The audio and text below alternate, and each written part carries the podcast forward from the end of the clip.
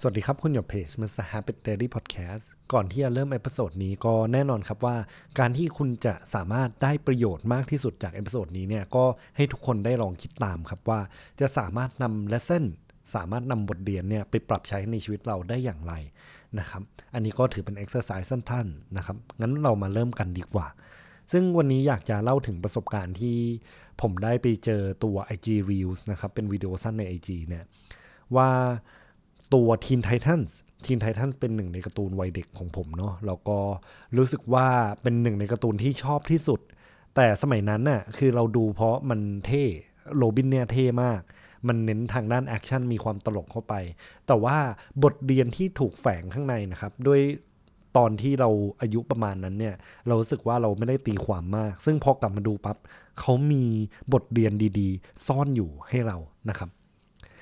มาใน episode นี้เนี่ย เขาพูดถึง episode เรื่อง The Quest นะครับ ซึ่งถ้าเกิดเราเล่า background นะครับผม คือโรบินได้เจอกับศัตรูตัวฉกาจตัวหนึ่งชื่อคิทาโร่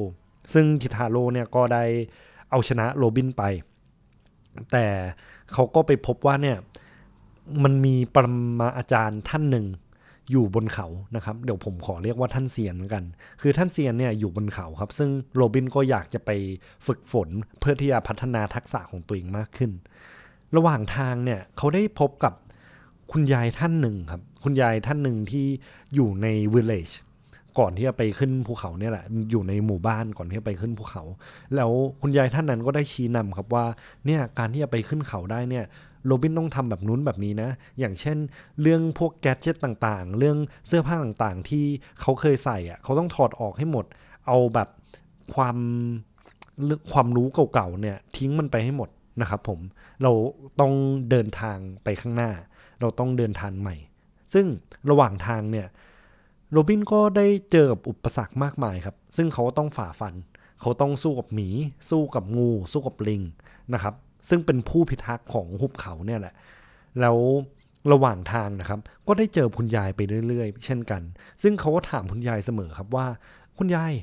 คุณยายผ่าน หมีมาได้ไง คุณยายผ่านงูมาได้ไง คุณยายผ่านลิงมาได้ไง เส้นทางมันก็ไม่ได้ง่าย ๆ นะ มีทั้งถ้ำมีทั้งแม่น้ำมีทั้งตัวผา คุณยายผ่านมาได้ไง ซึ่งคุณยายก็ตอบเสมอครับ ว่าเขาก็ทำอย่างหนูแหละ ก็เนี่ยหนูเดินมาใช่ไหมหนูปีนเขามาใช่ไหมเนี่ยเขาก็ทำเช่นกัน ซึ่งโรบินก็สงสัยทำไมคุณยายท่านนั้นสามารถฝ่าฟันอุปสรรค มาได้อย่างง่ายดายนะครับ แต่หารู้ไม่เลย มีคิทาโร่ที่แอบติดตามมาเช่นกันนะครับ ระหว่างที่โรบินได้สู้กับหมี สู้กับงู สู้กับลิงแล้วเนี่ย มีคิทาโร่ศัตรูตัวฉกาจของเขาเนี่ย แอบตามเขาอยู่ครับ แอบตามตรงที่ว่าเขารอให้โรบินเนี่ยไปจัดการกับอุปสรรคข้างหน้า เขาจะได้เดินทางอย่างง่ายดายนะครับ ซึ่งพอโรบินเกือบจะถึงยอดเขาแล้วเนี่ย คิทาโร่ก็ปรากฏตัวให้เจอ แล้วก็ล้มโรบินเอานะครับ ซึ่งหลังจากที่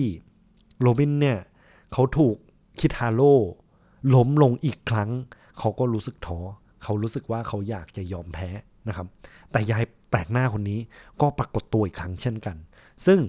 บทสนทนานี้ผมอยากจะแชร์ให้ทุกท่านได้ฟังนะ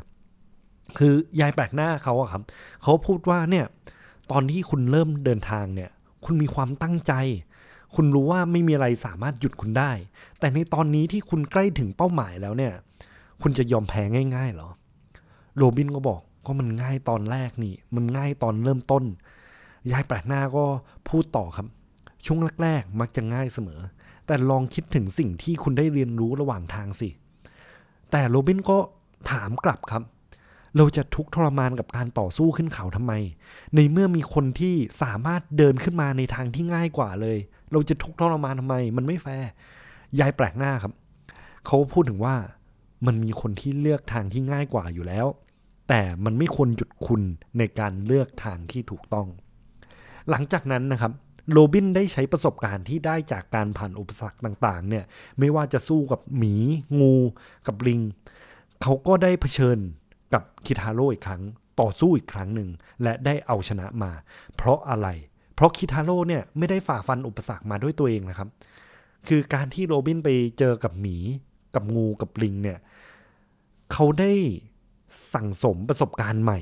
เขาได้พัฒนาทักษะใหม่ ซึ่งคิทาโร่เนี่ยก็ไม่สามารถต่อกรกับทักษะใหม่นี้ได้ เพราะเขาไม่เคยเจอมาก่อนเนาะในที่สุดเนี่ยปรมาจารย์ท่านเซียนเนี่ยก็ได้ ปรากฏตัวที่แท้จริงนะครับ ว่าสุดท้ายแล้วเป็นคุณยายท่านนั้นเนี่ยแหละ ซึ่งคิทาโร่นั้นก็อยากจะฝากตัวเป็นสิทธิ์กับท่านเซียนใช่ไหมแต่ด้วยความที่คิทาโร่เลือกทางที่ง่ายกว่านะครับ ท่านเซียนเนี่ยก็เลยไม่เลือกที่จะฝึกฝนเขา เขาเลือกที่จะฝึกฝนทางคุณโรบินแทนนะครับ สุดท้ายแล้วโรบินก็สามารถเข้าร่วมฝึกฝนกันได้ ซึ่งเราลองมาสรุปบทเรียนกันนะครับ ซึ่งผมจับได้ประมาณสัก 2 ข้อด้วยกัน ข้อแรกเนี่ยในชีวิตนะครับ มันจะมีเส้นทางที่ง่ายกว่าเสมอ แต่เส้นทางที่ไร้อุปสรรคอาจไม่ใช่เส้นทางที่ถูกต้องนะครับทางนี้เนี่ยผมรู้สึกว่าทุกคนมีทางเลือกอยู่แล้ว ผมรู้สึกว่าเป้าหมายเนี่ยมันมีหลายเส้นทางที่เราสามารถไปได้ แต่สุดท้ายแล้วเส้นทางที่ถูกต้องของคุณน่ะผมว่าคุณก็ต้องมา define เอง คุณเป็นคนที่จะเลือกเองนะครับ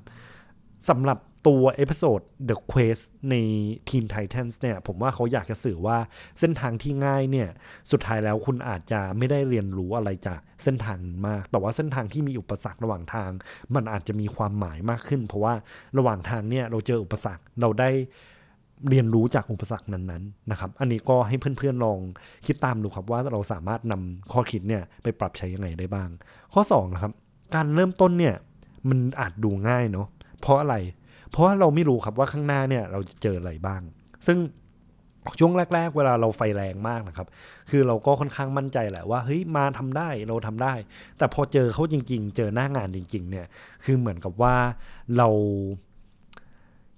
คิดน้อยไปนิดนึงเราไม่ได้วางแผนมามากพอนะครับ เรา underestimate ต้องใช้คำนี้เราแบบ underestimate เส้นทางข้างหน้ามากเกินไปนะครับ แต่อย่าลืมว่าสุดท้ายแล้วถ้าคุณเจออุปสรรคอะคุณต้องลองนึกย้อนกลับไปนะครับ ว่าเป้าหมายของคุณเนี่ยคืออะไร แล้วก็ระหว่างทางเนี่ยเรามีความคืบหน้า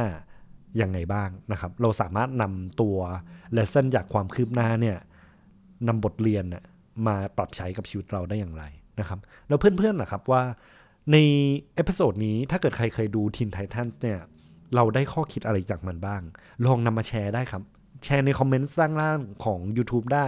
สำหรับใครที่ฟังผ่าน Apple Podcast Spotify ก็สามารถแชร์ผ่านรีวิวได้เช่นกันนะครับผมก็แน่นอนครับ ใครที่ตามผ่าน ตัว YouTube เนี่ยอย่าลืมกดไลค์กด subscribe นะครับ อันนี้ก็ช่วยช anel ผมมากเลย แน่นอนว่าถ้าเกิดใครกด subscribe แล้วกด noti ด้วยจะดีมากเลยนะครับ ผมจะได้ถ้าเกิดผมมีอัพ episode ใหม่ทุกๆ วันเนี่ย ก็สามารถติดตามได้ง่าย ๆ เลย ส่วนใครที่ติดตามผ่าน Spotify Apple Podcast เนี่ยอย่าลืมกด follow กดไลค์กดแชร์นะครับผมก็ขอบคุณที่ติดตามเพจ Mr. Habit Diary Podcast นะครับ ขอบคุณมากครับ